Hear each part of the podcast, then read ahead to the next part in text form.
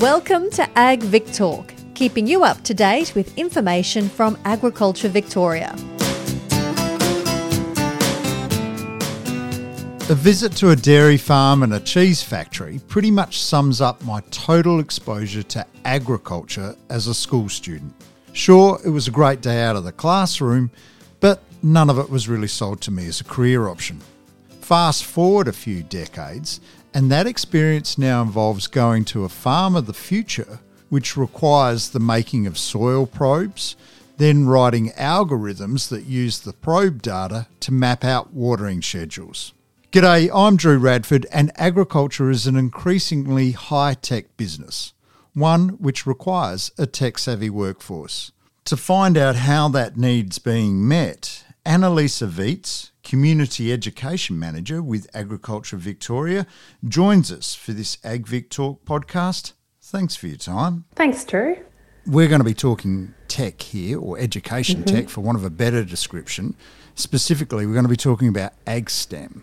Yeah. Now, I know what STEM stands for science, technology, engineering, and maths. What, though, is AgSTEM? Well, it's the use of STEM, as you said, science, technology, engineering, and maths, as applied in agriculture. You've got a bunch of programs that are associated with this, though. I get the impression this is about setting up the next generation of farmers. At Agriculture Victoria Research, we do a lot of innovation and high tech research into how we can make the production of food more efficient, how we can trace it from paddock to plate, for example. But we also want to make sure that the local communities and the school communities understand what we're doing at these research sites. And we also want to be able to impart some of those skills that we're focusing on and developing for the future. So we have developed a program called get into AgSTEM.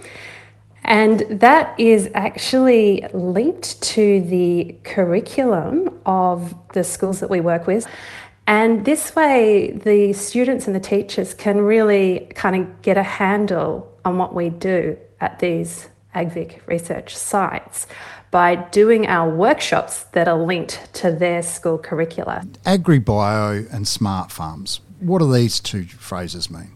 AgriBio is our metropolitan research facility and it, it's the Centre for Agribioscience, and we do bioscience related research that's applied in agriculture. So at that site, we do some really cool stuff like a whole lot of DNA sequencing, and we have very cutting edge DNA sequencing technologies. And we also do, well, we have supercomputers where we can analyze all of that data that we get from the DNA sequencing machines. Or we have a massive phenomics facility where we can look at the, the qualities of the plants as they grow over time and track that with a camera and analyze all that data with our supercomputers as well. But then we can also support all of our regional sites where they're doing research as well. And for example, we, we do a lot of work in the dairy sector, we do a lot of work in grains, we do a lot of work in horticulture, we also do a lot of work in biosecurity. Annalisa, it sounds more like the lab in crime scene investigation or, or you know, a rocket science lab. It sounds very, very high tech. You've referred to something that sounds a little bit like forensics with crime scene investigation. And absolutely, we teach the students how you would do a forensics analysis on DNA found at a crime scene. But in this context, we're using the DNA that has been taken from the tail hair of cows to work out which cow is the best one to breed for the best milk production and what kind of genetics the offspring will have. So we're doing a kind of crime scene investigation, but it's not a crime, but it's an investigation into how well will a particular cow breed in the future by looking at her DNA. Annalisa, it sounds that the AgSTEM program is particularly important. Yeah, it is because these students, we've found they have very little knowledge of how the science that they're actually already doing in school or technology, engineering, maths, how it actually relates to real world applications in the agriculture sector. And that's a really lost opportunity because there are a lot of jobs, and there's a lot of jobs that are coming through now because of digital applications in the agricultural sector. So it's a really useful context for them to think about when they're thinking about what they have to do in school anyway But now they can actually apply it and think about what kind of job they'd like and potentially work in the agricultural sector in the future. Annalisa, one of the things is a digital agriculture workshop. What do students mm. learn in these and how do they get involved in these workshops? If you just search Get Into AgSTEM, you'll get up our website. So, Get Into AgSTEM. And under our website, you'll see all of our different programs. And one of those programs is Get Into Digital Agriculture. Now, this particular workshop is linked to the digital technologies curriculum. And I know some schools haven't implemented that yet, they probably will in the future, but that's fine because the actual activities, the hands on activities that the kids do, we take it for first principles so they don't have to have any prior knowledge, although it's great if they do. For example, the students, which are usually around sort of year seven to even up to year 10 in this one, will construct a soil moisture sensor from scratch. And this way they get a real understanding of how, in the actual agricultural field, you might use any kind of digital technologies because they have to actually make the sensor with the hardware. But then they also have to do a little bit of coding to be able to retrieve their data. And then they have to actually use that data that they retrieve and make a little algorithm, which is actually an algorithm to work out what hypothetical paddock they would like to water based on the moisture reading from their soil moisture sensor. So they're getting a really kind of integrated pathway of what you would do all the way from data collection through to data storage, through to data analysis, and actually making on farm decisions using the data that they've collected. So it's very, very applied, but it's also very hands on. And so they don't have these abstract concepts like converting data to information that are actually in the school curriculum, but we actually get them to convert data to information in real life so they can go, okay, I've got this particular soil moisture reading, but that means I do actually have to water the plant, or I don't have to water the plant. That's Annalisa Viets describing learning opportunities that sound light years from the pedal powered School of the Air Wireless. One school that accessed this opportunity is Virtual School Victoria, or VSV. And Sarah Dennis is an agriculture and horticulture teacher at VSV that has embraced the Getting into Digital Ag workshop as part of the Ag Hort course. Sarah, firstly, what's VSV? Well, it's an online school. It used to be known as Distance Education Victoria. And so we provide learning to students across Victoria who may not be able to attend mainstream school for a variety of reasons. They might be professional sports people or performing in plays, or they might be travelling, or they might not be able to attend mainstream school because of physical or social and emotional difficulties.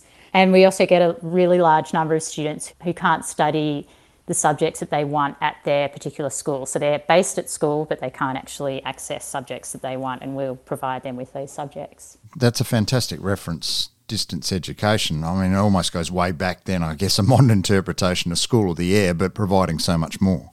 That's exactly what it was. And now it's all online virtually. All the content's online. And with the Ag Hort course, which is what I deliver, we engage with lots of farmers and producers and industry bodies to get students aware of what's out there in the industry. Well, that's really crucial, isn't it, in terms of educating and enticing the next generation of farmers?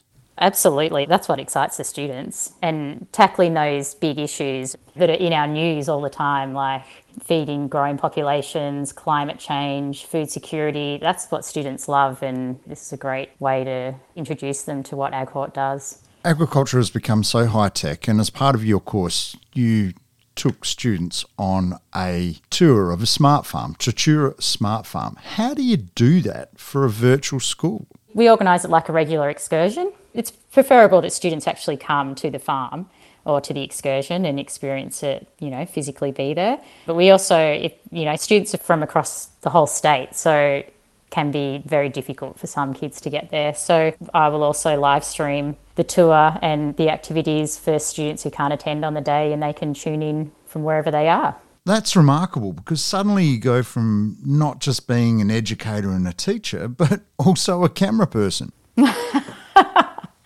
very um, novice camera person, that's for sure. I just use my phone, and um, the students can tune in and attend the tour. It's actually surprisingly easy to do, and it's amazing how flexible and willing people are to be involved in this sort of technology to get students involved in the industry. And students engage really well with it. They can ask questions via the live stream app, and I will, I will ask that on their behalf throughout the tour. So they're actually engaging. They're not just sitting and watching. They can engage with the tour, and you know, and we've we've all done it this year through COVID, and I think it's really exciting for AgHort being able to go out into a whole range of industries across the state and bring that into the classroom. You're not limited by your location. It sounds like a remarkable learning opportunity to say the least. So, the day of the tour, you tell me about where you went and what the tour involved. The first activity we did in the morning was to get a tour of the farm and facilities at Tatura. Our main aim coming to the Smart Farm was to expose the students to the innovations and technologies that they're using at the farm. So, part of the VCE curriculum, the study design for year 11 and 12 is for students to investigate research projects and innovations in agriculture. And these smart farms are an awesome resource and they're willing to let students come visit. So I think it's amazing for educators. Sarah, the smart farm, what's it actually do? I guess the name gives it away a, a bit, but what's so special about it? It's a research farm. Well, it's a horticulture based, the Tatura one. They're trialling different technologies to streamline and gather data and respond to climate change and, and protect production in those areas. The students got to see a whole range of equipment in use in the in the field or in the orchard. So some equipment was measuring fruit colour, the size of the fruit, soluble sugars, ethylene production, and the students were able to see that in action and relate that to the course and the material that they're learning, but also the whole course actually, not just with the innovation section. They're able to relate that to markets and quality assurance, um, which they learn about later on in the year. So there's lots of things that they're picking up while watching these technologies, but it's a great way for students to engage in agriculture and see these amazing projects and innovations that are being developed. That was my next question. How did the students react? And so I assume they went away viewing agriculture in a fairly positive and possibly even a new light. Yeah, absolutely. There was lots of comments during the day expressing how impressed they were with the technology and the the thought. And I think, you know, it's one thing to learn about these innovations in the classroom or online, but to actually see them in the field and talk with the people using them, it makes it much more real and exciting for the students. And they can also see career opportunities and pathways in those technologies as well. So there was a lot of discussion during the day and afterwards just about what we saw. We actually had some parents come along as well because they had to drive their children up to the farm and they were really impressed as well. So, yeah, there was lots of positive feedback about the technologies and the smart farm. And Sarah, you as an educator, what did you get out of the day? Well, it's great for my professional development and you know improving my knowledge base because innovation is changing all the time. And to hear it from experts is always great. And I guess it allows me to engage the students more in real life experiences. I'm always trying to encourage the students to think about the pathways and careers, and I think that visiting the Smart Farm was excellent for that as well.